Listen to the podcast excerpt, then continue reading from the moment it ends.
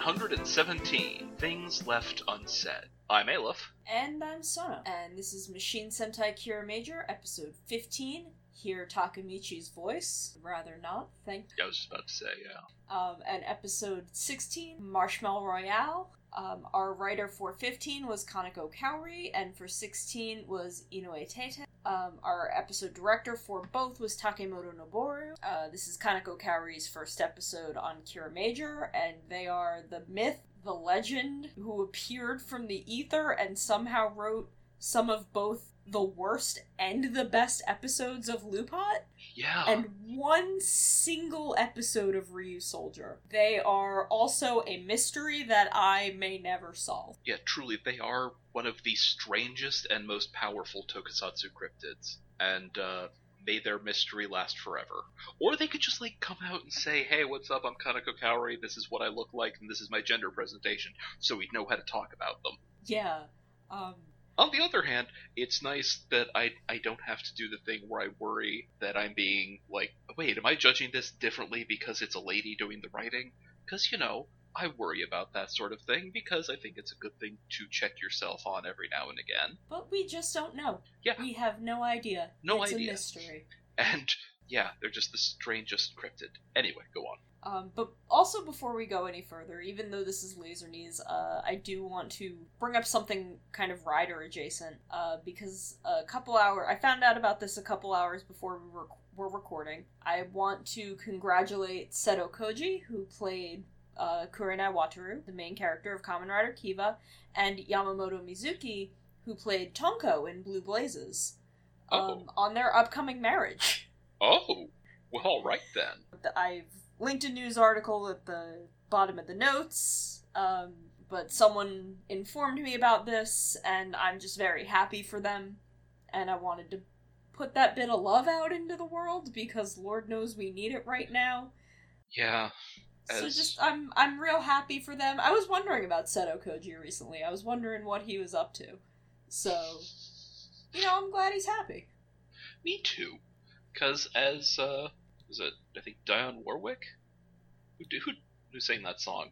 You know what the world needs now is love, sweet love. It's the only thing that there's just too little of. Not just for some, but for everyone. Anyway, yeah, it was Dionne Warwick. At least that's the person who sang it. There, it's apparently written by someone else. I'm not going to go into that. Um, so I guess we're just going to make the hard pivot from things that are good, you know, love, and people being happy, especially people who play uh, our favorite Kamen Riders. Because um, look, they make us happy. I'm I'm happy to find out that they have good things in their personal lives. Um, but now let's just do the 180 into the stuff in these episodes of Kiramager that were uh, less happy making. Okay, so this is a really small nitpick. I didn't actually notice it on my first time around, but I did notice it when I was making notes. Um, how does Shiguru not know what happened between Mabushina and Takamichi? How does he just not know? She hasn't exactly been quiet about it, and it's also his entire plot line. I, I kind of like the idea that maybe Shiguru just was too busy trying to figure out his latest character's motivations and just was not paying attention. But still, yeah, it's a weird call to make. Also, like, it's kind of a Kaneko Kaori call to make. Yeah. It, it was just weird when he like walks up to Takamichi and is like, "Look, I don't know what's going on between you two. and I'm like, "Buddy, Yeah. you definitely do. On the You other definitely know. on the other hand, maybe he's trying to be tactful. Maybe." maybe. I don't know. That's that's a stretch, but yeah. Also, has Takamichi just never heard of an apology? Does he just not know what that is?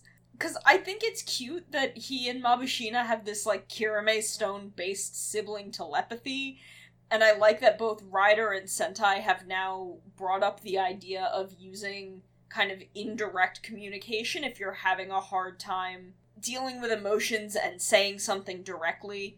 But he kind of uses it to corner Mabushina in her own head and instead of apologizing, gets weird about it. yeah, Takamichi sucks actually.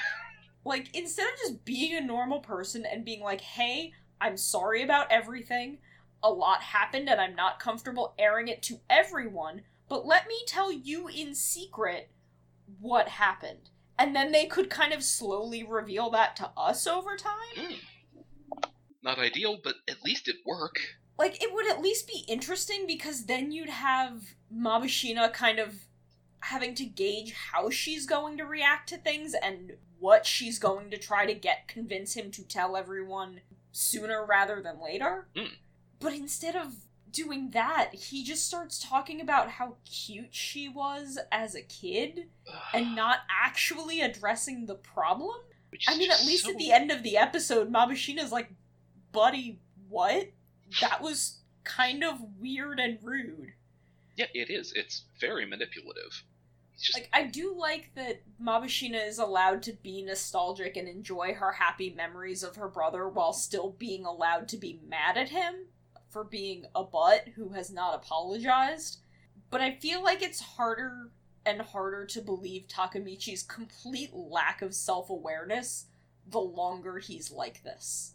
Yeah, because like we get to see Mabushina have this really great bit of characterization that honestly makes me like her even more, which is saying something because I already liked her. But it only highlights just how very, very much Takamichi sucks and also needs to apologize to her quick like. And just like more than anything, as as the next episode really highlights, or is it this episode? No, it is the next episode. Like, dude, you're 50 you've had enough time to figure out how to apologize like an adult. You should do that.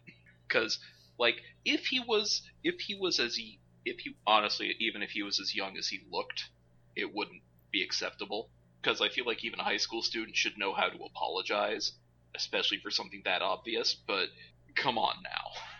Also, like I I know Takamichi is obsessed with his treasure hunt and that he's got to do it like now, now, now. But is he just like stupid? Like he could. I mean, yes, but clearly he could take twenty five minutes to sit down and watch a TV drama with his brother, but he can't wait five minutes for Shiguru to finish filming a take of the same drama before he goes to inspect the statue. I mean, Buddy. yeah, no. Like he just acts like he doesn't see anyone. I mean, dude is just mega rude, which again, like, makes it very hard to get down with the thing where they're trying to bring us around on him to start liking him, and I'm just like, come on, guys. I again, he's a great foil for uh, Mabushina. I'm like, why does why does Shiguru have to take responsibility for that? Like he didn't invite Takamichi to the set. Takamichi just showed up. Like just because they passingly know each other doesn't make this Shiguru's fault. It's not like they're friends.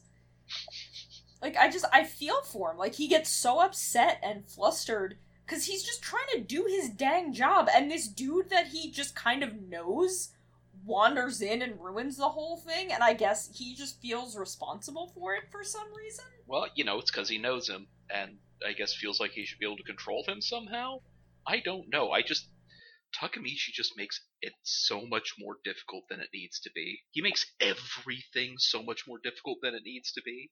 I again, I know they've probably just dumped him in the writing crew's laps, and that's what this is all about. But geez, this is not one of the great starts of of the sixth I- introductions. You know, I keep really hoping he's just gonna get yeeted back into space.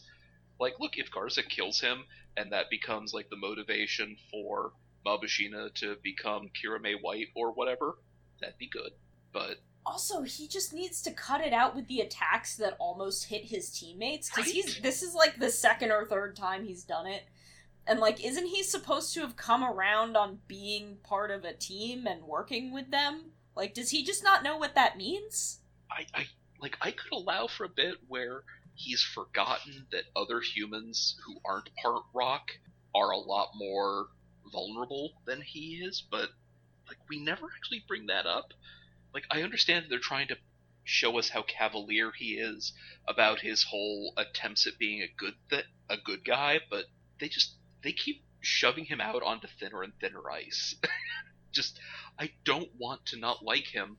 This is an Arakawa show. I want to be having fun the whole time. but dude is not helping. I was also kind of bugged by him having this heart to heart about like his past with Mabushina and wanting to make up with her. And Shiguru's like, oh, well, if you want to make up with her, maybe try considering her feelings. And Takamichi's like, no thanks, emotions are for losers. I'm not gonna think about this. Bye. And while the overall narrative is clearly showing that's the wrong approach, and Shiguru is trying to give him genuinely helpful and good advice, Yeah, no, that's very good advice. it's still kind of frustrating. Yeah, especially Especially at this point, because, like, why? yeah.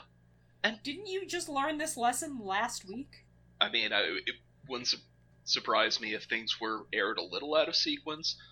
And it's not as if Kaneko Kaori hasn't occasionally regressed a character's characterization a bit. That's true, that was pretty much all of Lupat. Yeah. But same time, like I think on top of the the narrative problem, there's the meta narrative problem where a lot of people are going to take away the message that yeah, emotions are stupid and bad cuz like we are supposed to like Takamichi. And and I know that he's going to be shown to be wrong and and he's going to grow and have an arc and probably even hopefully apologize proper at some point. But at the same time, there is a cultural inertia behind the idea that emotion equals weakness equals bad. And that idea is so terribly strong and a thing, I just, I wouldn't mind us working against from the jump. Like, because this dude has, is only going to be around, around 30 some episodes, you know, plus movies, whatever. And that sounds like a lot, but if you don't get the character growth going really quick, it's not any time at all. Yeah, and like the the problem with being shown that he's wrong is in this episode we're really not cuz he never does actually come around to like thinking about Mabushina's feelings and how he's approaching this. Yeah, no, he does not. He's just doing his own thing, and that's all he does, and never thinking about people. And so, if you were not someone who reads the show the same way we do, you might come away with, yeah, you know, you don't have to consider emotions, and you can still be a good person that everyone likes. Which, um, I hate to break it to any logic bros who somehow are listening to this show, which, like, first off, I do commend your fortitude, because, we, we go after you on the reg. like, that's not how friends act. Like, if you don't take other people into account, and you just give them a line about how you don't care about their feelings because caring about feelings is stupid or whatever. I mean, honestly, if you do that, you probably don't have friends. You have people you might think are your friends, but that's not the same thing. I shouldn't laugh. That's not actually funny. That's very sad, tragic, but also, um, boy, logic rowing will uh, wreck your life, man. I I could, and I, I mostly just bring that up because there was a point in my life where I could have gone that way. I'm glad I didn't, but I could have broke that way, and that would have been uh, the worst, actually. So I am really glad that Takamichi was able to reunite with Akiho and apologize to her for the things he said that hurt her and then like vanishing off the face of the earth and seeing them like laugh together and tease each other was very very cute and I hope we kind of see her now and again and the two of them kind of hanging out and being friends. But also, he can apologize to this lady, but not his friggin' sister? Like, come on, Takamichi. Yeah, I, I want to be all like, look, in fairness, he doesn't want to do a kissing on his sister, but that doesn't actually help at all. That's that's the gift from the from the good place. That's worse. You know that's worse, right?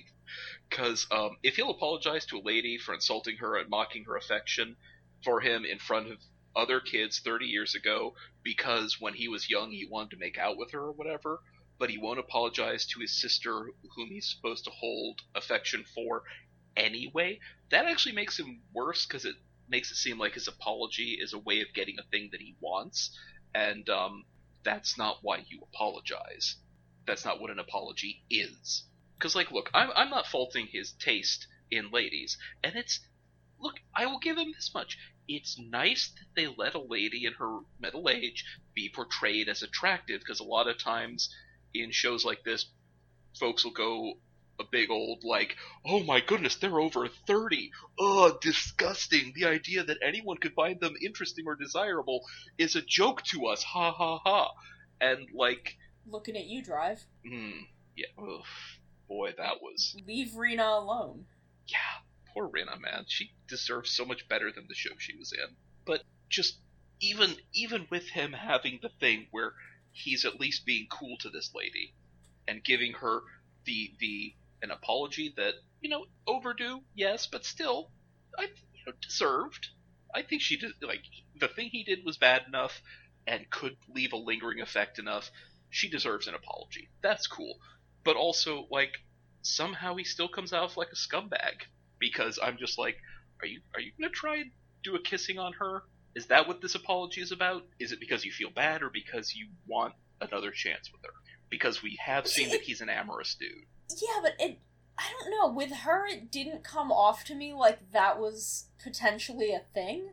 Um, it felt very genuine to me. Like it, I really didn't read it as him being scummy at all. Especially with the way they kind of goof around after he's apologized. And I do really appreciate that they're like, hey, here's the teenage girl you had a crush on, except now she's in her 40s. And Takamichi is just like, she's still like the most beautiful lady I've ever seen. Look at her out there kicking butt. I'm so happy for her.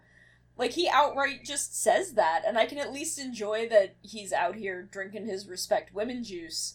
I mean, at least for human instead women. Instead of. Yeah, I'm, well, Dude does need to polish up his skills on respecting rock ladies. But yes, he does respect he does respect human ladies. And that's not nothing. Well, just you know, in in in Mabushina's case, it's it's a little different because that's his sister. Eh, it's familial, Um, I suppose, but But it's it's a thing where it's just like, buddy, buddy, you owe someone else, and get Izu in here. Yeah. Izu apparently is good at explaining this to people. Just like put Izu in here and be like, you owe someone an apology. Like ninety Bow deeper. Yeah. Heck, just get him just get him a Thouser pup. Get him an Ibo. The Ibo will tell him. Except he won't cry if the Ibo is upset at him. So yeah, Izu. Man, that is still my favorite bit. no, I'm sorry, you need to bow lower. It's, do it again, but better. Do it right. Ah, Izu, our beloved robot angel. Anyway, so I I think that takes us out of the bad stuff. So uh, let's let's get into the good stuff. Uh, Sona, why don't, why don't you start us off in 15? Okay, so I appreciate making the romantic interest in Shiguru's drama a weird goth as an excuse for her to be wearing a mask anytime he's close to her. Because I'm not sure if we mentioned this last time when we were talking about masks, but in Japan, aside from health reasons, uh, certain subcultures have adopted them as part of the fashion. Uh, since covering your face can make you look tough or scary or like cool and mysterious, uh, since it is since it takes away easy identification, which paired with other things can lend a certain uh, kind of aesthetic. Yeah. And like I wasn't aware that it was being like adopted on a subcultural basis, but uh, that's awesome. I'm here for it. And not to mention, like, look, a mask, it'll mess with the facial recognition software that a lot of people put into the like the many many cameras in our surveillance society. Ha ha ha! It's a dystopian nightmare. So messing with it is a thing I'm all about, and also it's a lot more comfortable here in the summertime than Juggalo makeup. That's for certain. Because Juggalo makeup, I feel like also I feel like it's more comfortable than Juggalo makeup at like any time of the year. Yeah, to be probably. honest. but like I I'm just imagining how much worse Juggalo makeup is when it's when you're sweating, because then it's gonna get in your Oh, yeah. eyes and because like look the thing with with clown makeup generally, particularly with the way the Juggalos do it, is it it messes with facial recognition because the computer algorithms they don't actually recognize faces, they just recognize the symbols for face for parts of faces, and it just sorts those, and uh, that's how it messes it up. Same reason masks do, because it's just like, okay, I can't actually figure out that that's a face, because faces have noses and mouths. A mask doesn't. The mask makes it so it doesn't have that. I just I appreciate Kiramager playing with kind of subcultures and aesthetics in order to beef up actor safety without breaking immersion. Yes, Yes, it's very good. And when they're good at what they do, they're real, real good. Also, I just uh, I want to watch that drama that Takumi, that not Takumi, Shiguru is filming. Cause Yeah, I want to know what's up with that weird puppet. yeah, she's I want to know. she's a cool. Uh, I don't know. She's she's a Shinigami. My girlfriend is a Shinigami. I hope it. I hope it's one of those dramas that has just like the super long title. Help! I'm a high school student, and my and the girl I have a crush on is a Shinigami. Like one of those titles, because why not? Just adapted from a light novel. Yeah, exactly. I also adore that Hakataminami and Takamichi like DVR their dramas to watch together and like get really into it.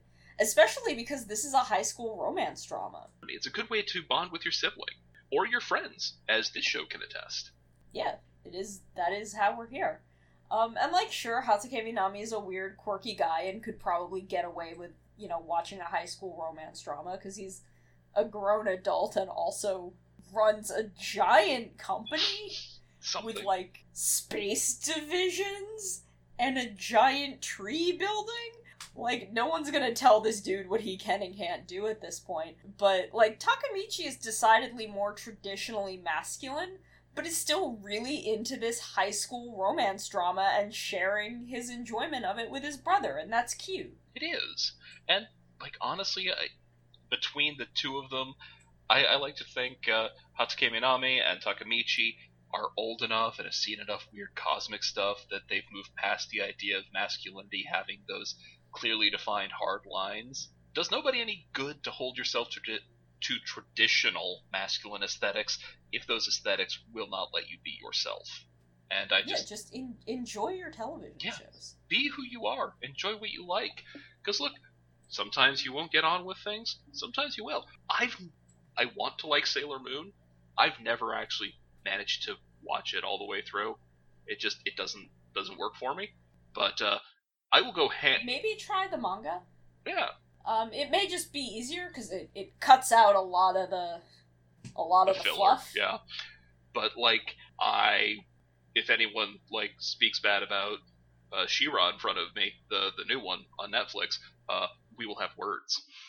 Actually, no, we won't. I just will disagree with you strongly. I just I really enjoy it. Is what I'm saying. So you know, you know, you don't know what you're gonna be into, but be into what you're into, and enjoy it, baby. The world's on fire. Who knows how much longer any of us are gonna be around? You ain't got. No one's got time to go after traditional small box gender roles. That that kind of thinking got us here. All the people who were like, "No, I will not wear a mask. I will not obey social distancing. We have to get everyone back to work, even though everyone's still sick." Those are the people talking the most about uh, traditional masculine roles, and uh, you'll notice they don't care if you die. Wow, I need to. Sono, dear listener, I'm sorry. It's just um, the world's a really scary place, and I know that this is kind of how where we go to escape it, but also the show, like our our course of logic, brings the stuff up in me because my brain is uh big old rapid firing something. I don't know. Sono, please just let's move on to the next point before I start talking again. Um, I I also adore that Hakataminami like he gets to the end of the episode and he's like. Shiguru's banned from fighting because I can't let that interrupt having new episodes of this drama film because I need to know what happens. like yeah okay here i go again um i understand that because we support toei halting production of sentai and rider because yeah sure it did mean that some drama got delayed but also it meant that the people making it got to be alive so you know But I, I just like that he's like, no, everyone else can fight. You go shoot your TV show because I want to see what happens. Yep. Um, I feel like I should be put off by his going overboard with the lip balm thing and being a little more goofy in this episode than normal, but I actually kind of enjoyed it. I feel like we're seeing Shiguru more and more let his walls down around the team because he acts very different in the privacy of their lounge than he does publicly. Uh, for example, how he acted in the lobby of the bathhouse with the manager, um, or even just with everyone else when the manager was present, because that's a stranger. Mm. And for all that, you know, the way he is in parts of the episode do feel a bit of a Kanekoism, I don't think it takes away from the way Arakawa has been building him as this guy who puts on this very serious, cool guy persona, but is actually kind of weird and goofy, and now trusts the rest of his team to still like him for being this weird, goofy guy. Yeah, and it's really nice getting to see him fill out and be more of a character. Also, like, I know we're going to touch on this later, but I just want to bring up up front there was there was a bit in there that I, I kept thinking was going to turn into like a vaguely homophobic bit of humor, but uh, it just it just showed us how serious he is about his job, even if he's doing it in a way that feels comparatively goofy.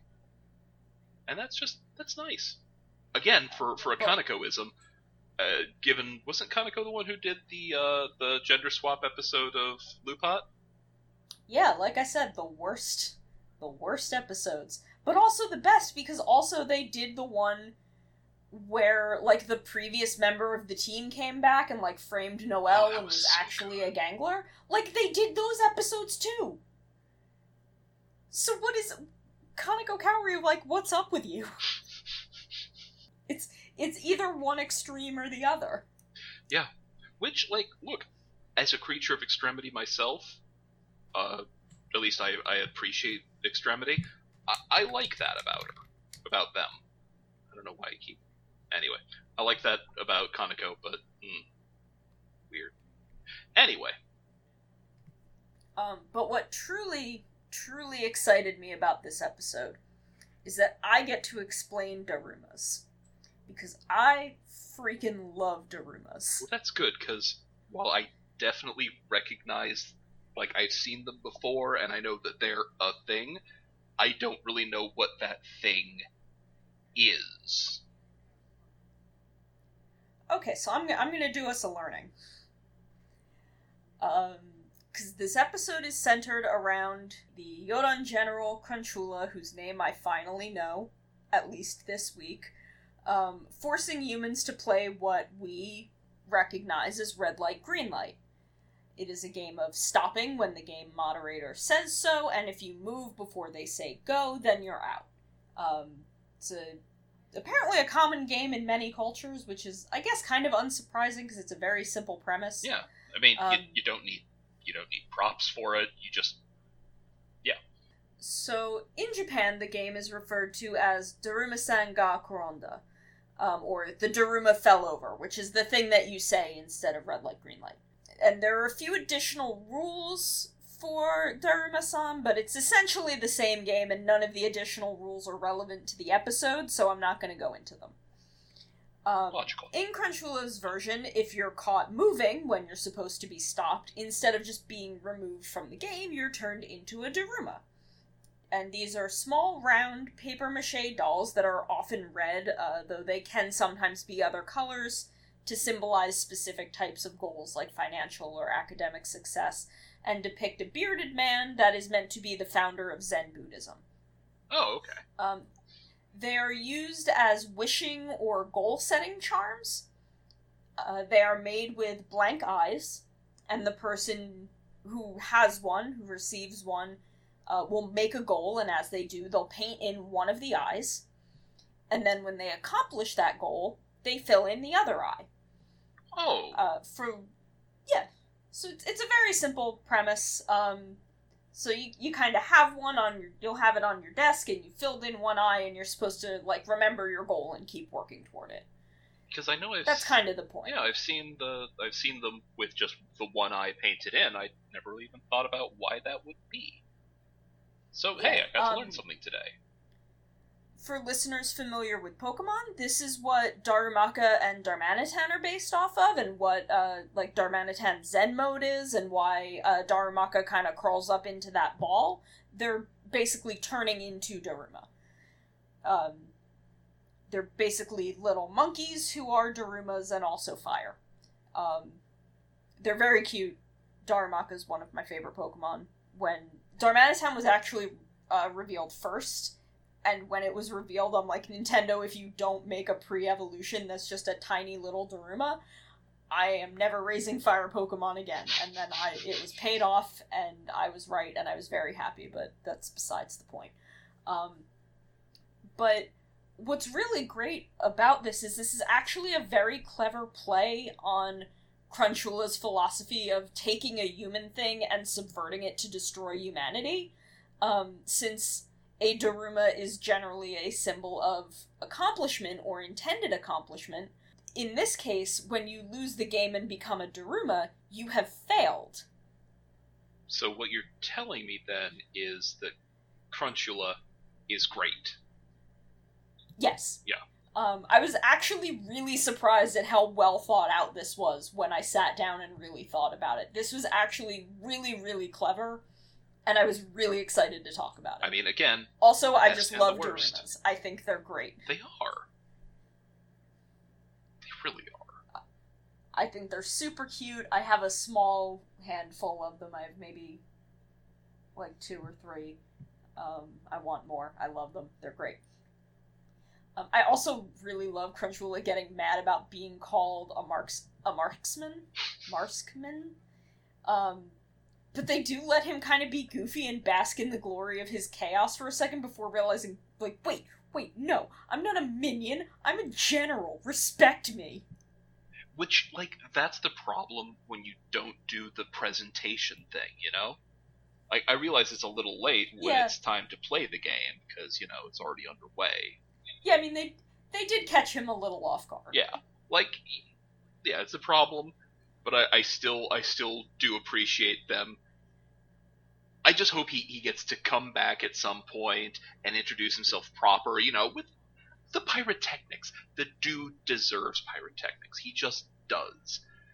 And then I just appreciate our folks just being like, wait, Daruma Chaman? Why are you back? I didn't we kill you? I don't. I was a Daruma at the time. I don't know. Because I just I love that. I I think that's great when they think he's a Marskman. It's just like, all right, red light, green light, Marskman. It's like, no, I. But just it's it's very good, and I want to see him stamp his feet and get annoyed, and then introduce himself properly, because he's a good villain. I'm actually very fond of him. He's surprisingly really good. I, I think a lot of it is just he's got the he's got the human mouth, and his his whole hook is just so great. On a, that end, like we've got we've got Garza over there being the guy, who, you know, he's being the villain villain. And they got Crunchula who's just like he's doing his thing, he's just trying. I don't know. Oh, so so everyone spe- they spend a lot of this episode kind of making fun of Shiguru for being like insensitive about women and Takamichi calls him creepy for offering his co-star the lip balm. But honestly after going out regularly in a mask for 6 months it gets very hot and surprisingly dry in those things. Like my lips are all messed up. And I'm only wearing it for like two hours at a time because I'm not leaving my house that often. I only leave my house to get groceries and go to the mailbox. So, like, this poor girl is doing full day outdoor photo shoots or TV shoots where she is, has to talk in this thing in the middle of summer, playing a character that wears a mask near constantly. Like, of course, if he offers that, she's gonna worry, like, oh man, is is that a thing that's happening? But when he's like, no, just I I thought it might be useful for you. Like she probably appreciates her co-star looking out for her. Yeah, I would think so. Seriously, just that whole bit where he's just talking about, look, the camera's are going to be really close up on us, and people notice things. As he hands the lip balm, like, that was great. Because, look, it is the era of 4K cameras. Like, HD is not just 1080p anymore, it is four times that. And just, people complain more and more about old special effects looking less and less realistic with every passing year, and look, people will absolutely get on that lady if her lips don't look good. I mean, you've seen what people will do to an actress for doing her job while being basically perfect. Never mind how hard they'll go if there's a single, and please, I understand I'm using this in a sarcastic sense, flaw, like that's air quotes, uh, like if, if there's something, quote, wrong, end quote, with her face, they're just going to make her life that much more difficult. He's looking out for his people, and I appreciate that being a thing we see in how he approaches acting overall between this and and like the Vice in Head episode from a while back. You know, in the faraway times. Man, remember the before times? when like you could just Yeah. go outside? it's like a million years ago, but this is only episode 16, and even with a, even with like a three week or five week lull, however long it was, man, 2020 is lasting forever. Yeah. I shouldn't laugh, but it's that or cry. Anyway, let's move on before I start thinking. Um, okay, so it's it's apparently not just Sayo. Just just everyone is better at treasure hunting than Takamichi. Just all of them. Yep. Yeah, I, I appreciate how the show is just letting us know that that dude just sucks. Except when it comes to beating monsters. But even then, like, he still kind of sucks. Like it's it's kind of just quickly becoming my favorite gag in the show. I'm not even sure if you'd really call it a gag. It's just I enjoy everyone being like, "Buddy, you're making this. You're taking this way too literally. Like these are like baby riddles." Like, honestly, I do hope it's a running gag. I, I am I am happy to call it a gag, because it, if nothing else, it makes him a lot easier to take.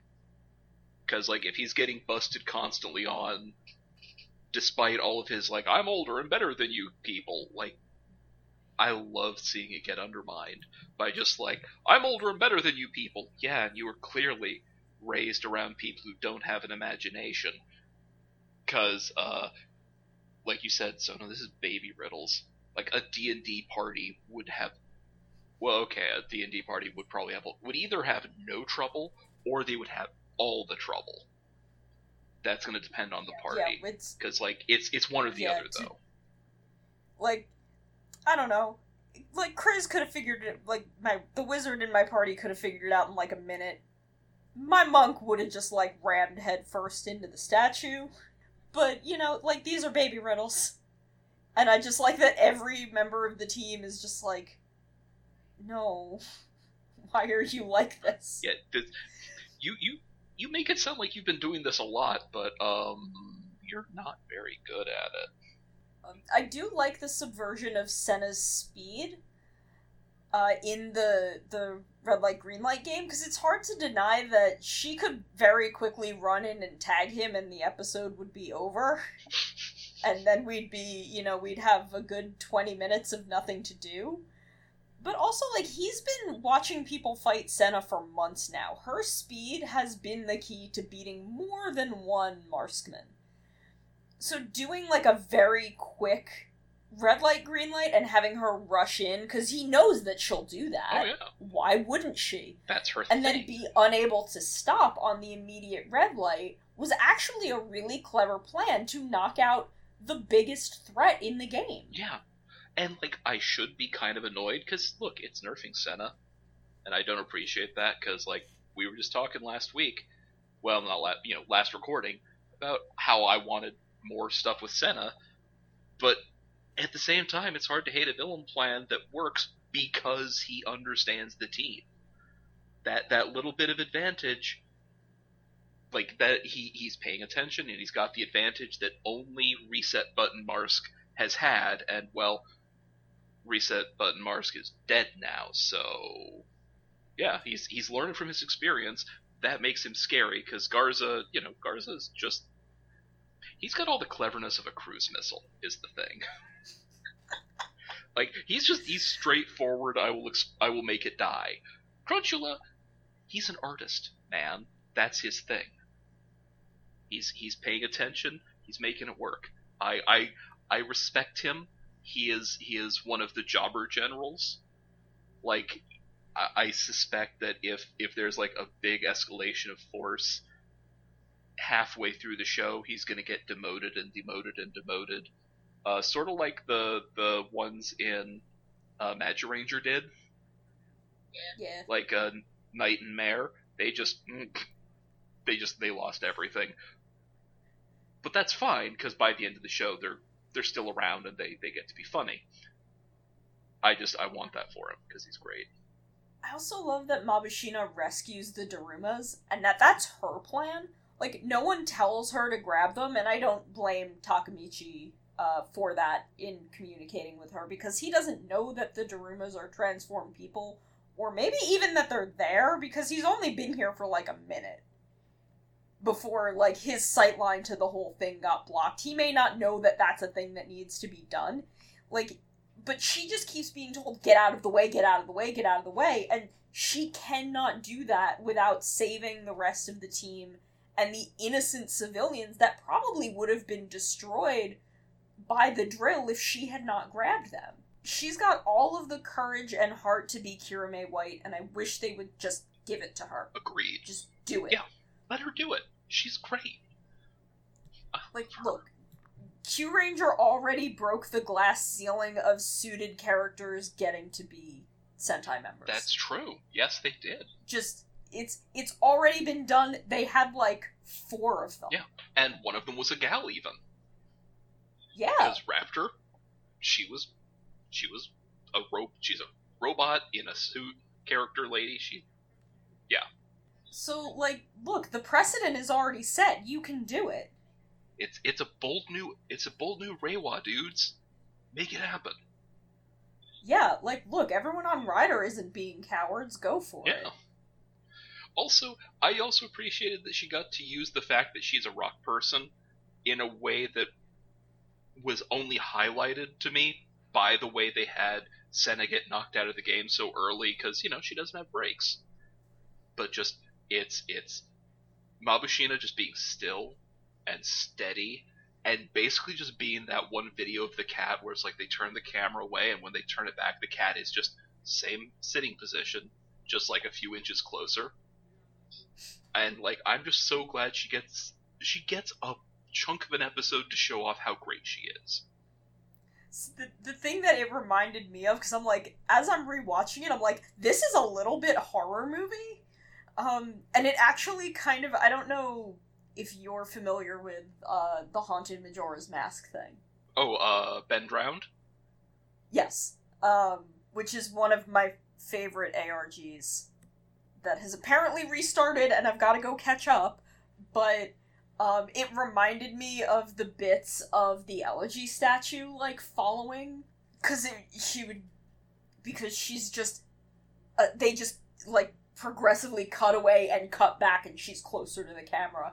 And I'm like, if sh if I didn't know that she was like a soft precious baby, I would be terrified. yeah no that's fair because that is that is a scary thing heck uh, there was an episode of doctor who that that was just that that was the bad guys like Yes, if, uh, you blink That that is one of the few Doctor Who things I'm very familiar with. Well, that's because Blink is a good episode. And just the whole idea of, okay, they move super fast, so between blinking, they're on you, and eventually they just eat you. Admittedly, it's like they said, and it's a long story. It's much more complicated than that. Anyway, just I'm so glad that Mabushina got to be awesome and also got to really mess up Crunchula's plan. Because on top of yes, she she does do the horror movie move. I really like watching Crunchula be frustrated. Like he's he's such a theatrical villain, and in a completely different way than Garza's theatrical, because he is also he is about that drama. Man, everyone on this show is about that drama, huh? Yeah, they sure are.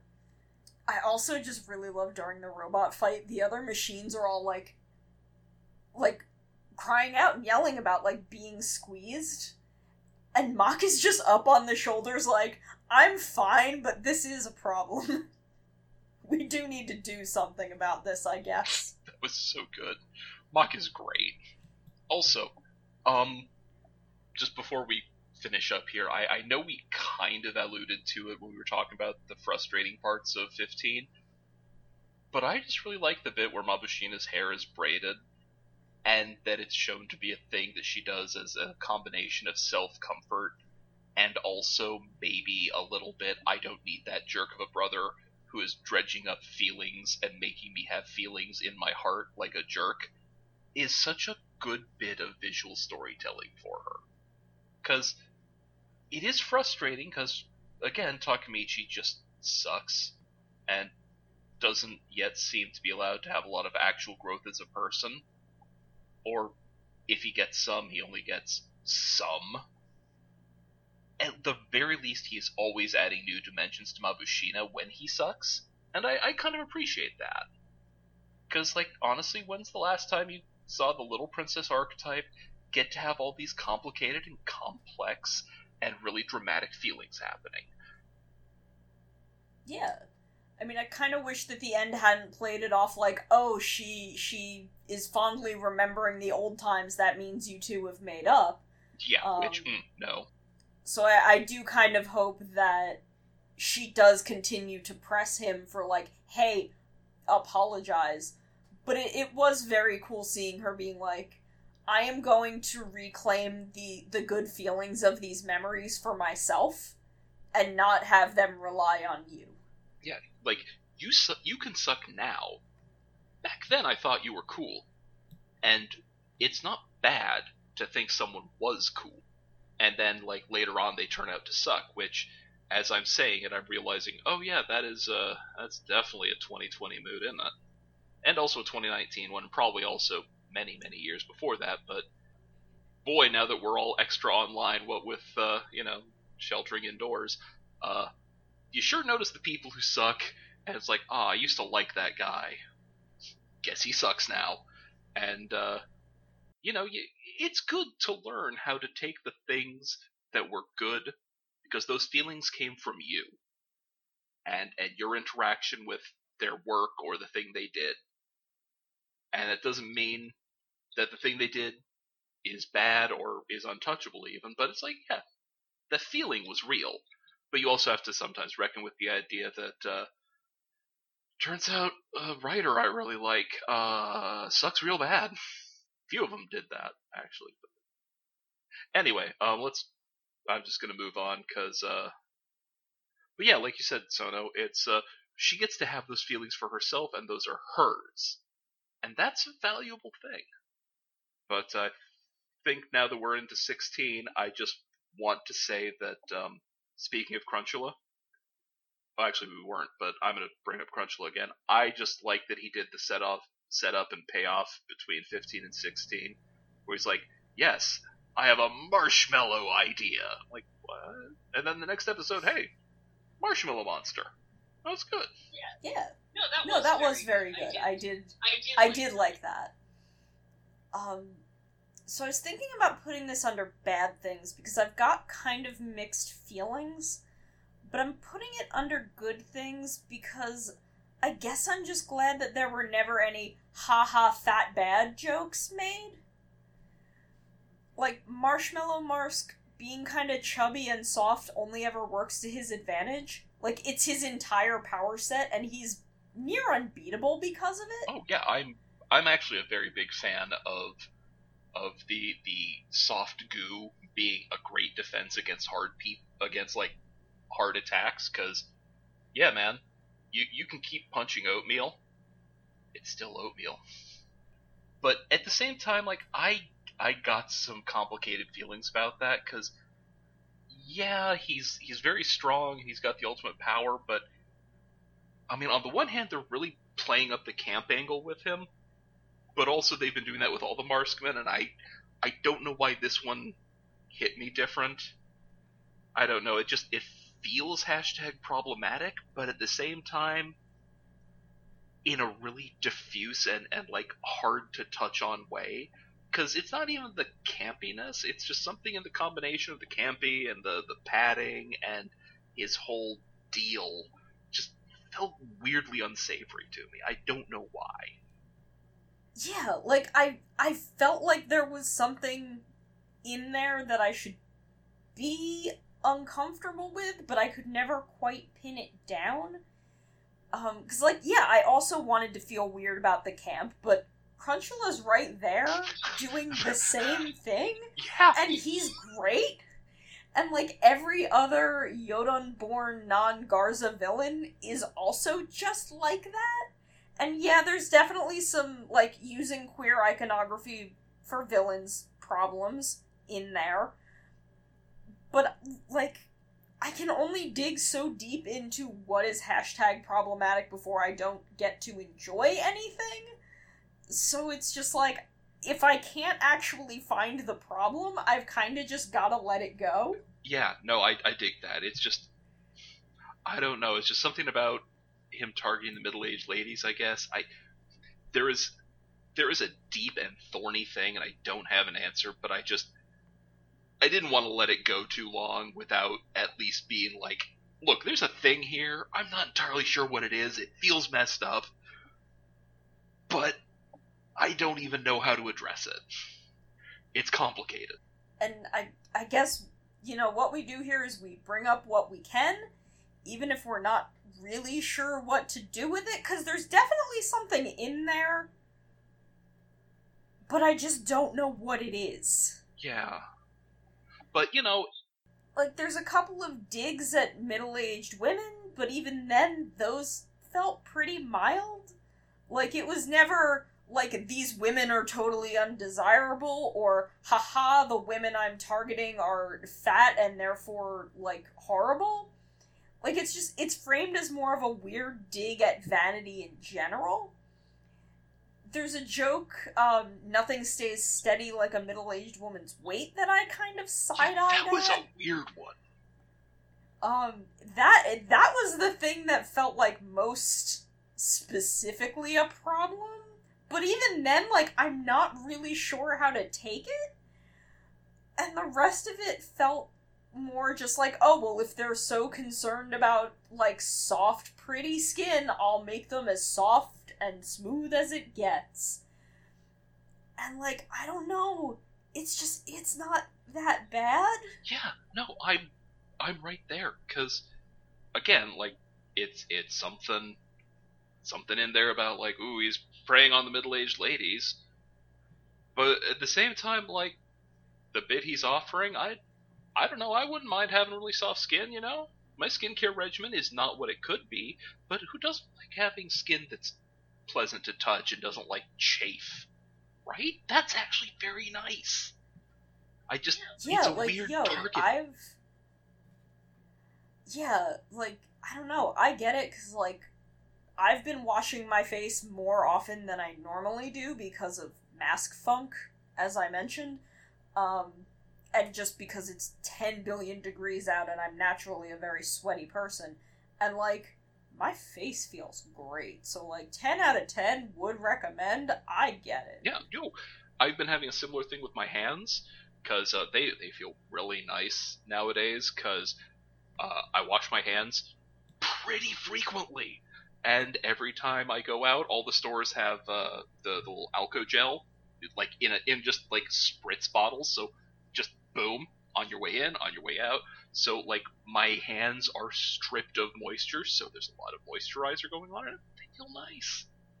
Like I don't get as much on the face because like I I got a beard, but just I'm mostly just this that this dude went primarily after middle-aged women on on the street. That's the big thing, cause okay, again, I don't know a whole lot about Sailor Moon, but one thing I do know about early Sailor Moon is that Jadeite would would start a business with this thing, and and have a Oh, absolutely. a big old speech about humans really like skincare. And like that would be the base of the business. People would go in and they'd have like oh hey here's here's my skincare regimen and then they'd like start shrinking and then you know you'd open and the episode and just like mom mom we have to go we have to go and then it goes in and like sitting on on like the the chair is just a pile of clothes and a marshmallow being picked up by one of the one of the little Marskmen. Like just something weird and body horror like that, but just Yeah, uh, no, yeah, no, Jadeite Jadeite would be like, like, well, well, Princess, Princess Serenity had like the most beautiful skin in the universe, so clearly that's a thing that we can identify her by. So if we start like a beauty shop, she'll definitely come to get skincare stuff. yeah. Early Sailor Moon is wild that way. And like, look, maybe I'm just setting the bar really, really low and this is actually worse than I'm perceiving it, but I don't know. I'm so used to it being just deeply mean spirited jokes at the expense of anyone who doesn't look like a 19 year old supermodel. Look, like we're we're having complicated feelings here, but you ain't wrong. Cuz that I don't think you're even setting the bar low. I think the bar is just on the ground. Cuz that's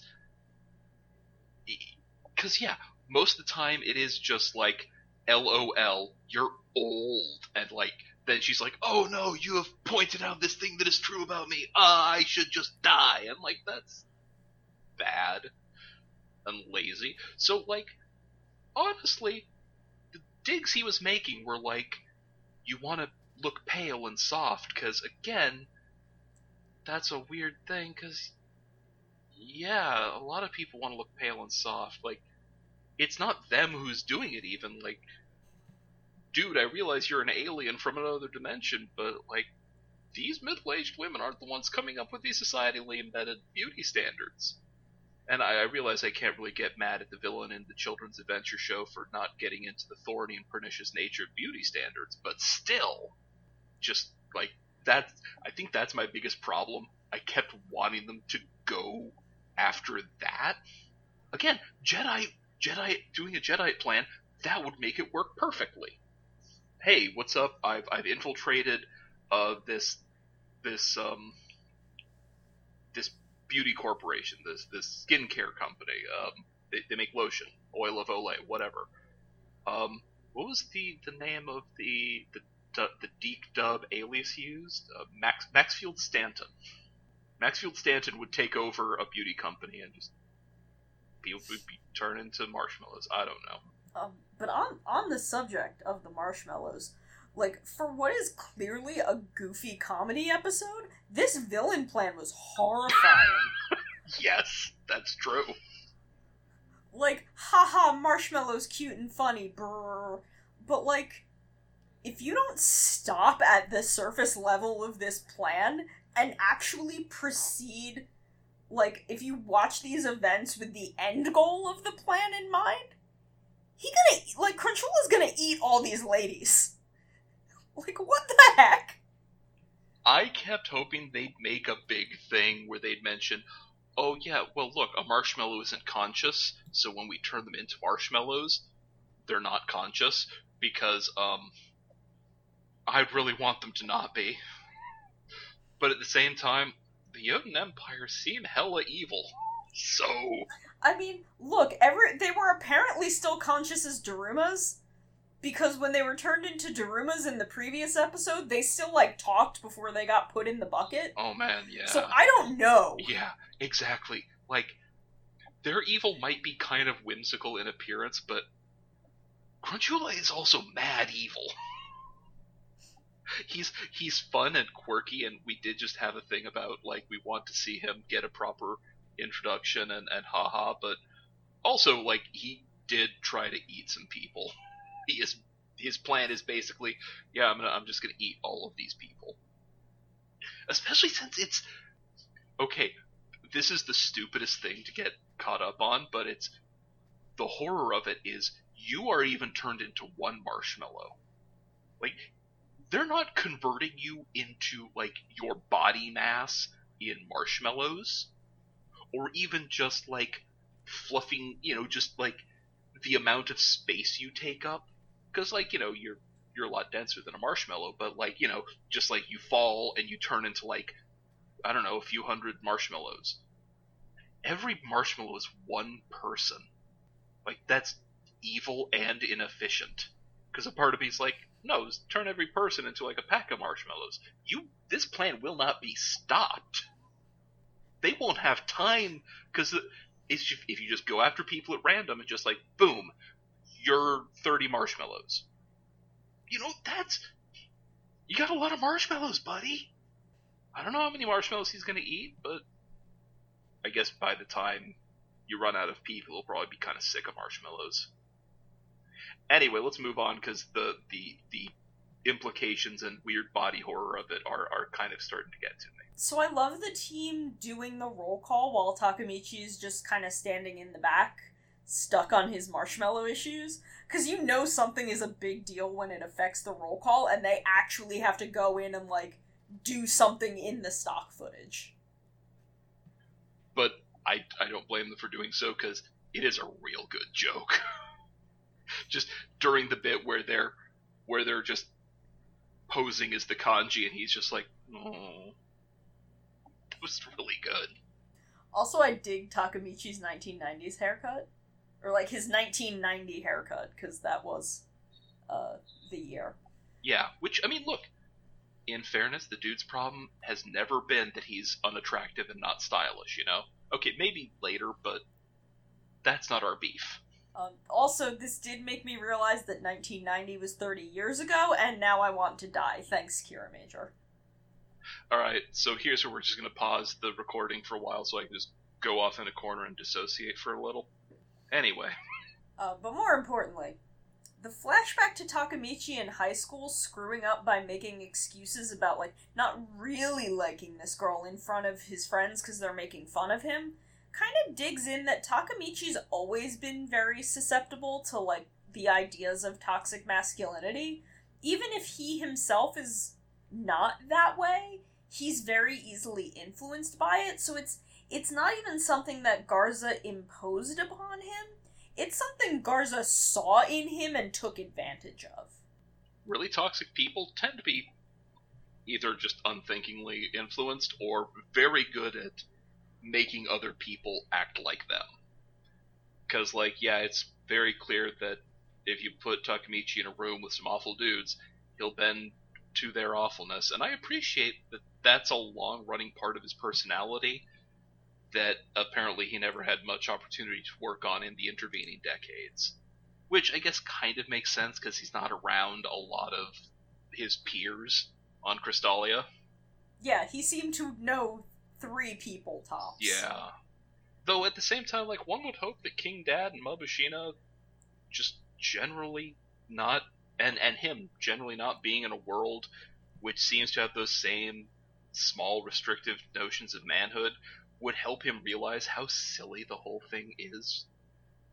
But at the same time, Garza just being there to help keep that Achilles heel in place is amazing, and I kind of hope we keep hammering home that boy, Garza really did a number on that kid. Yeah, like it's it's really interesting because if you leave Takamichi to his own devices, like he seems like a really sweet kid. But if you introduce these jerks into his into his life and like have them influence him, look where we end up.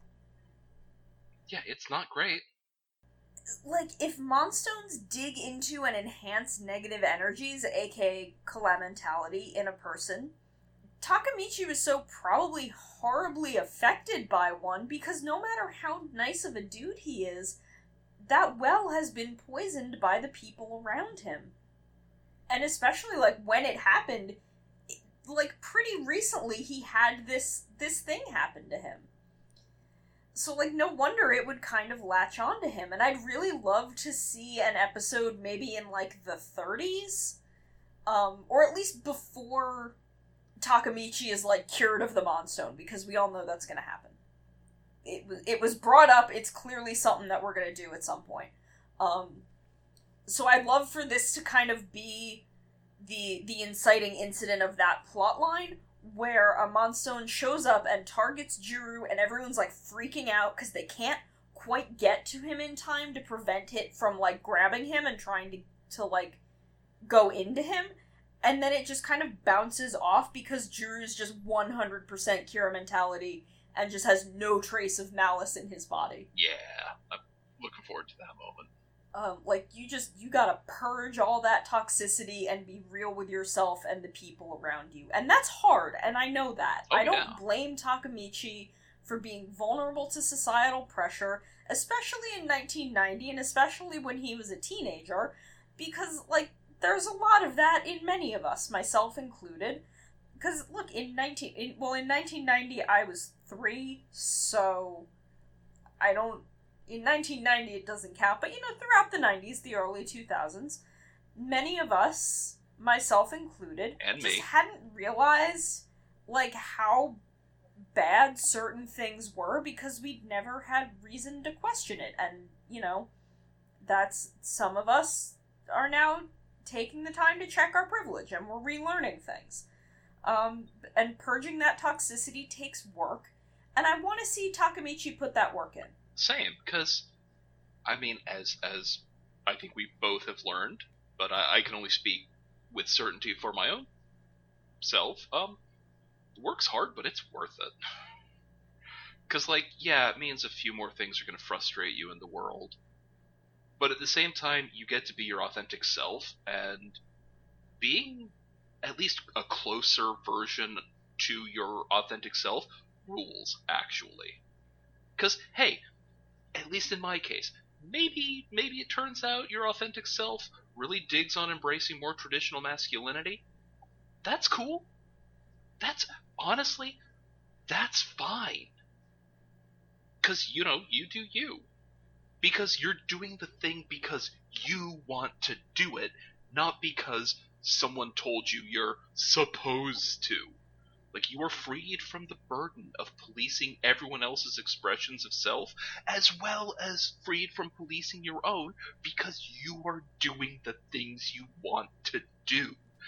And that's a beautiful thing that I don't think um I don't think people talk about enough because of course the people who don't talk about it tend to want you to be just the one thing because that one thing is a lot easier to mess with.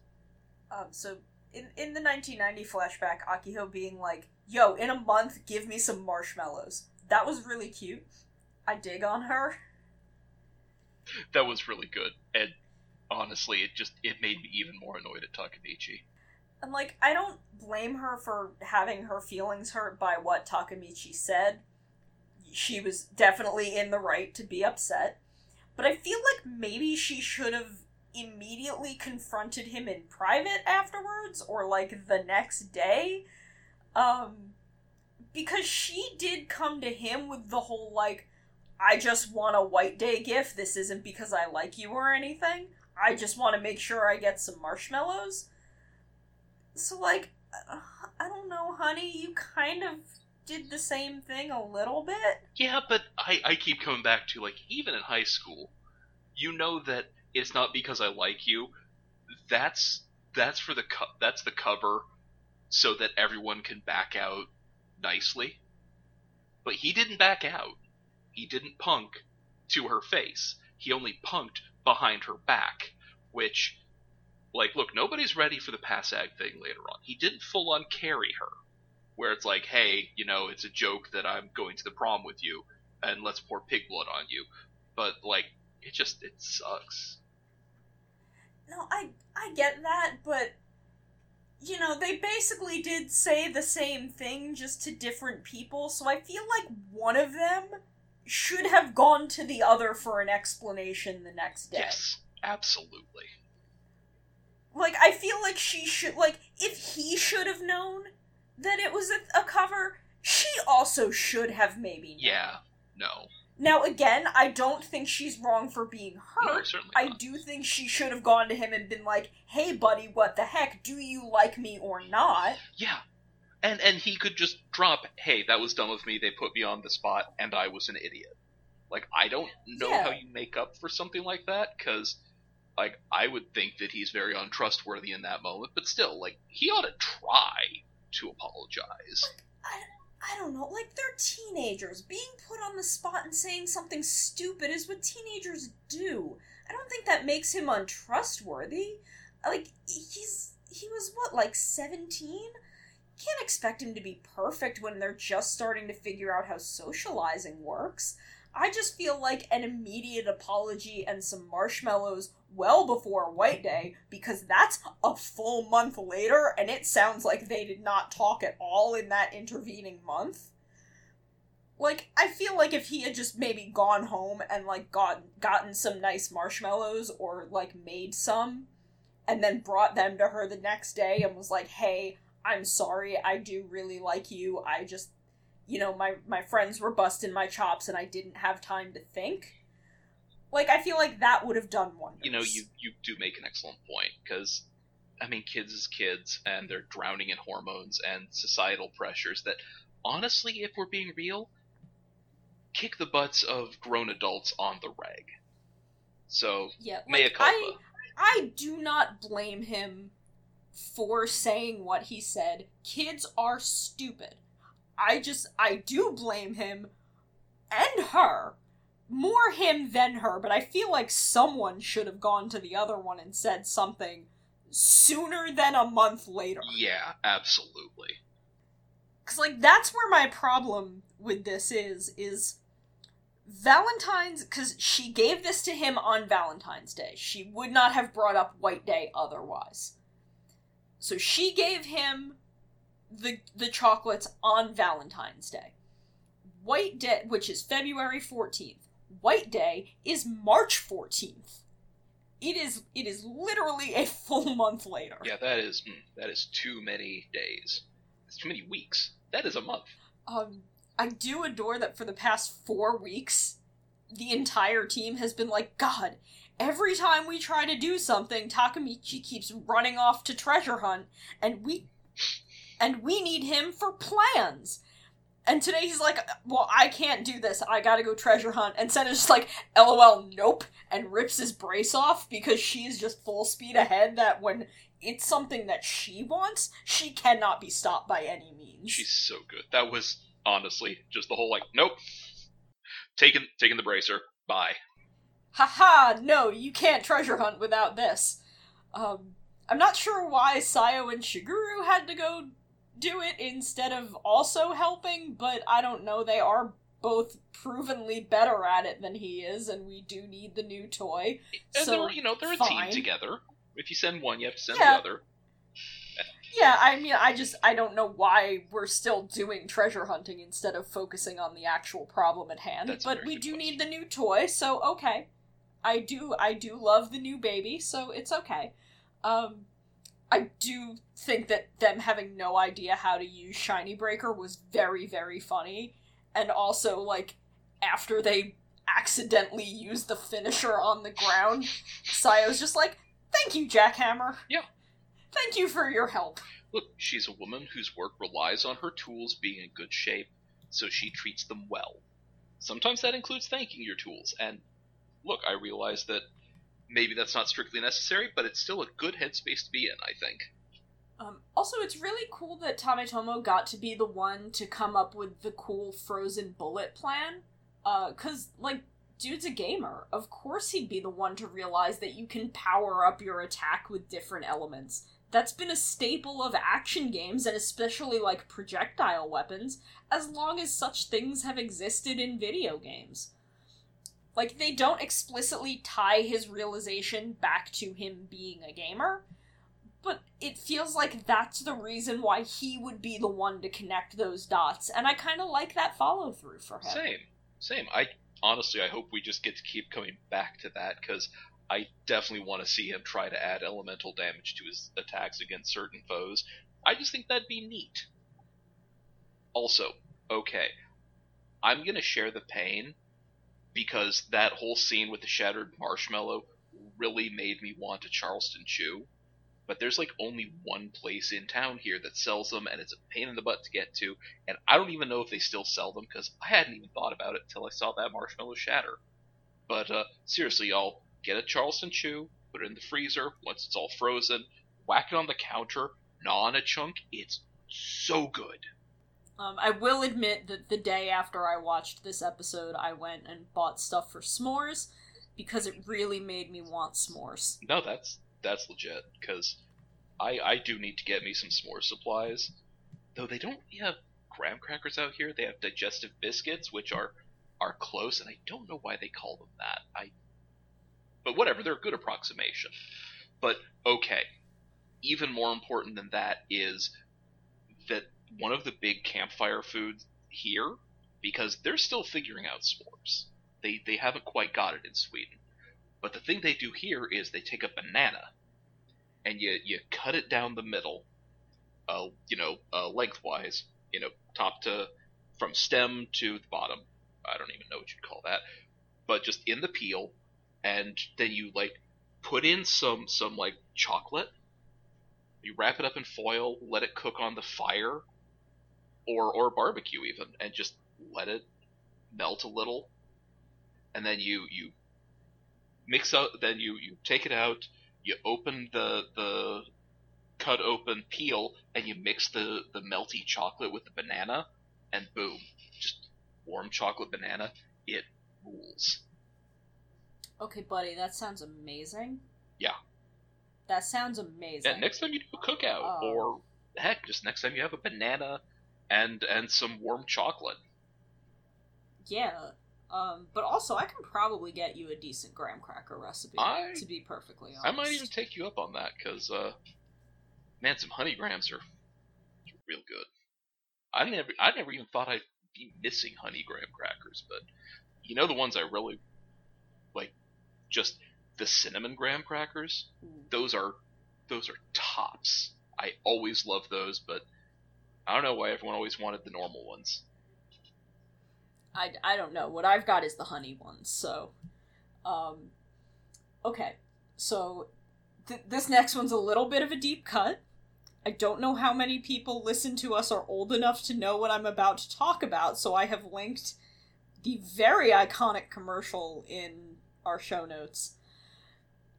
I feel like Juru is someone who had that lots and lots of trucks video as a kid. where like he is definitely aware of a lot of different vehicles, especially really big industrial vehicles, and has only the most fundamental basic knowledge of how they work. Oh, like absolutely. Especially since he is, as we've seen, he sees these blocks and he makes them fold out into vehicles, right? But the one he has for himself is the fire truck. Everyone else gets like kind of more more esoteric things, but when he gets to design them, he's making tons of those little those kinds of trucks. There's no way that dude didn't just while away the hours just watching that video.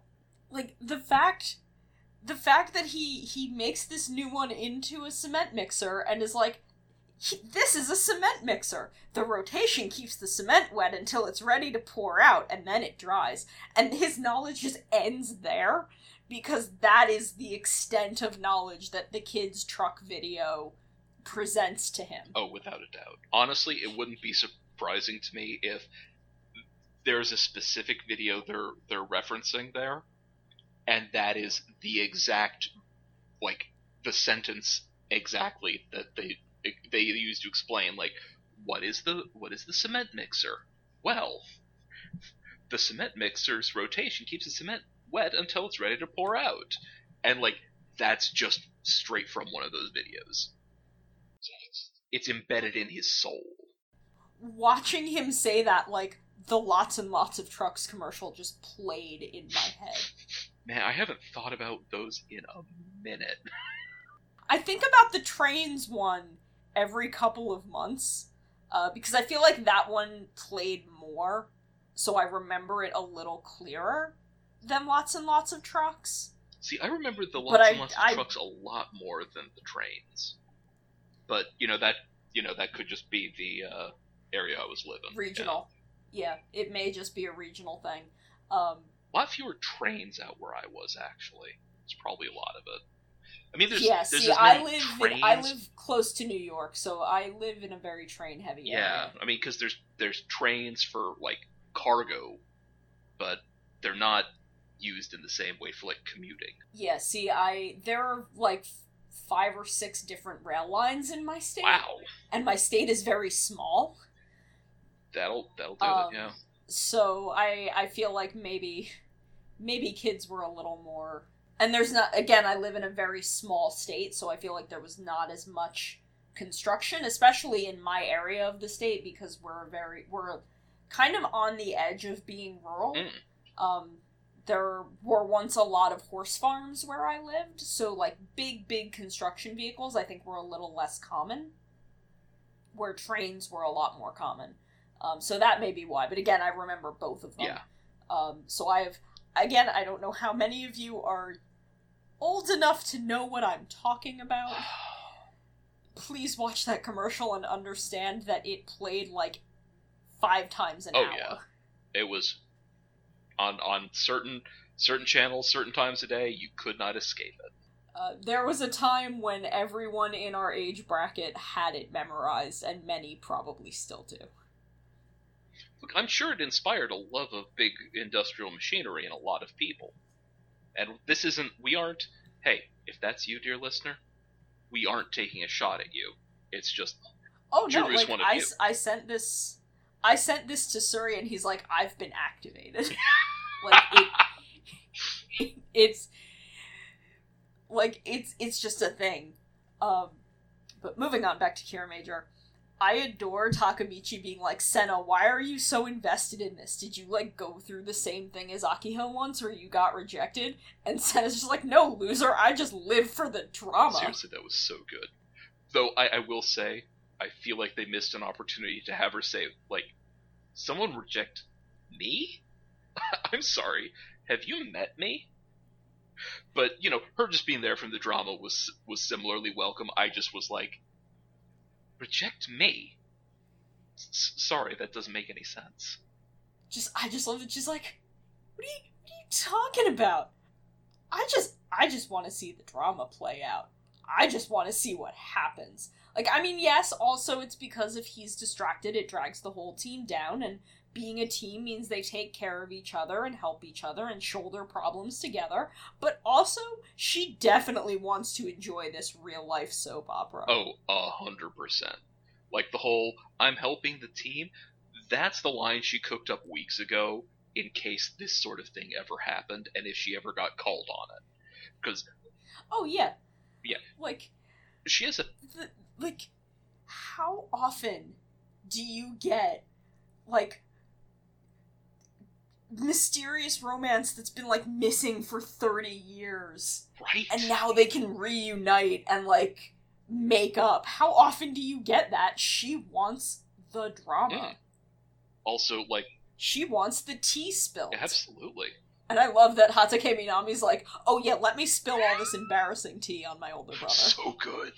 this this is great guys. Wait till you hear this. Like you know that in her head she's got a Pepe Sylvia board, and she was just like internally just dancing in place as she heard all the all of this happening. Because Oh, absolutely. because like look as it as it is uh, it's, it's not a very interesting sylvia board because it's just like possible relationship drama and like okay maybe i could push these two into dating i don't know would that be good uh, uh. but this would this be entertaining to watch? I don't know. but this ooh that's real good but yeah like i i love senna just she's there for the drama it's good I felt so bad for Crunchula when he bumped into Garza and dropped his last marshmallow. Like that's awful. Like poor dude. It made me want to see him go like rob a Lawson's to get himself another bag or six. Yeah. right? That's honestly that's way easier than making a monster. Like, okay, sure. His other plan that wasn't just robbing a place was lit- literally to turn humans into marshmallows so he could both kill humans and eat marshmallows, which I mean, again, I respect the dude's hustle. but I just I hope he has a face turn by the end of the show. Again, because he, he seems like the one who's going to be just sort of like less and less big evil as time goes on. And he can just go forth to sin no more in the human world and join the small contingent of Sentai monsters previously who have just stopped being evil and just, I don't know, got jobs. He could be a great performance artist. He'd be adored for his weird, aggro, shocking, antisocial art. get a rich patron and just eat all the marshmallows he wants while telling humans how much they suck. Yeah, go live the dream, Yeah, buddy. like honestly, I think if if he just knew that was an option, he'd probably just defect right there. But something tells me, you know, Emperor Yodon doesn't tell him like, yeah, performance art that's just a thing, and art can be mean to its audience, and a certain contingent of people, in fairness, like like yours truly, will lap it up. Because again, there is that like every time we watch uh, uncom- every time it's uncommon cast time, and it's oh yeah, and the arc i has its problems with humans. What is our stock answer? Fair. Fair enough. Fair enough. I get it. I don't want to kill all humans, but I get it. so you know, like Crunchula could have a great time. Not to mention he has a great name. Like it's better than Banksy, who by the way is secretly me. Prove me wrong, Banksy. You heard it here first. Yep. You heard it here heard it here first. first. At least it's not me, because I thought that might be true for a while. So I'm relieved now. Um, I am very curious about what the last scene is implying about Senna. Um, because she lays out like she was invested in helping because Takamichi is part of the team, the team helps each other. And everyone's kind of talking about that. And Juru's like, nah, there's definitely more to it than that. Look how happy she is. And I'm not sure if it's supposed to just be Juru saying, no, Senna really cares about her teammates' happiness in response to everyone else saying that she just did this to make her own situation in battle easier. Or if I'm kind of overthinking it. Like, I don't know if I'm overthinking it and it's just that, or if like we're actually setting up for another story down the line about I don't I about her personal life. As long as the story is not, oh, she wants to do a kissing on him, I'll be fine. I mean, she definitely doesn't seem interested No. in talking. I certainly, yeah. So I'm not I'm not worried about that. But yeah, I just, I just want to see more of Senna because I'm actually very fond of her. Also, I too am very fond. yeah, well, I mean, But I'm also deeply biased towards Green Ranger. yeah, I was just, So this shouldn't come as a surprise to anyone. it's another Lady Green Ranger, and this one actually gets to have stories. Yeah. Poor Hammy, she got robbed. Yeah, I mean, they she at least got some. Spada got really robbed. Yeah, he really did. he got nothing. Absolutely, just nothing. Like I, I feel like if it had just been like the other five, like the four that he wanted to write, and Hammy, and then Raptor is like there and maybe turns into like the sixth or an extra at some point. Like I feel like Hammy would have gotten more, and like would have had like her and Raptor would have had more episodes and some good stories because he seemed to like have fun with them. But he just he just didn't want anything to do with Spada and Garu. Yeah. He just he was just like these two were here because they made me. Yep. I don't know what to do with them. I like them, but I don't know what to do with them and I don't care. And he just didn't have to do anything with them because they weren't the Reds. and there is just so much like the cast is so ginormous he like that's a great excuse hey man like i couldn't do something with everyone there's 13 of them Yeah. Like at least with Garu, he kind of got something when he first showed up. So like that was he he got some stuff really early on and then he's just kind of there. Spada never got just anything. absolutely nothing I felt so bad for Yeah. him. anyway uh just Yeah. Hemi did get a movie though. that's true that's true. Hemi did get a whole Kyuranger versus space squad is a lot of fun. It is surprisingly a really fun but um just before we before we get to uh, our talk about the references that like I, I missed a lot of them so good on you sono um i just wanted to say that in the episode preview we finally get to see what drill john is going to look like as a robot. And um i was both shocked and enthused by how just freaking adorable he is like a lot of it was basically the shapes i'd imagined but some elements were a little different than I'd expected, and that that excited me a bit. But mostly, it's just that Drilljon is just a chunk. Like not even a chunky robot. Drilljon is chunk, and I like me a chunk robot because just just big, yeah, just really cute. Um, especially just the little tiny head. It's I don't know why that's the that's the best part for me. Anyway, but um, Sona, lead us through some of the references we we got through these in these episodes. Okay, I didn't I didn't notice anything in 15. Yeah, me either. Maybe there was something I don't I mean, know. Kaneko Kaori. Shrug. Yeah. I mean, they've only been on what two Sentai? I don't know what they know. Um, but in 16, I'm not sure if this is a is actually a callback or is just a coincidence. But the new machine is a green cement mixer, which is also what one of the go-go vehicles in Bokenger was. Oh yeah. The cement mixer was the green one. And again, I'm not sure if it's intentional or a coincidence, but given the amount of Bokenger mountain sets involved in finding it, like that bridge is straight out of the Bokenger opening. They fight on that bridge in the opening theme. And the fact that it turns into a cement shooting gun, which is also what it does in Bokenger, um, just kind of jumped out at me. I'm like, hmm. I mean, I don't know what else you do with a cement mixer, to be perfectly honest, but Yeah. I don't know. It was just, it's green and a cement mixer, No, that makes sense. and I love Bokenger. And at one point, the fandom just decided I was Boken Green, so I'm very attached to the green cement mixer in Bokenger. Right on. Uh, so so you know, it's a thing that I noticed. Um, this episode also featured actress Nakahara Cannon as uh, Takamichi's crush Akiho. Akiho. She played the adult Akiho in the present. Um, and Nakahara Cannon was also a guest actress in ToQger as a baker named Irie who taught Kagura to bake so she could make a cake for Mio's birthday. Oh. Okay. I thought she looked kind of familiar. Yeah, um, she was also in Kamen Rider Ghost as Shibuya's mother in that one kind of Ooh. questionable arc. Okay, maybe that's where I remember her from, though. Boy, I don't want to remember her from that. But you know, hey, it's that's a part she was given. Yeah, I mean, she didn't It's not her it, fault. not her fault. Um, so you know, just a returning returning actress. She's played a couple of cameo parts in other tokusatsu.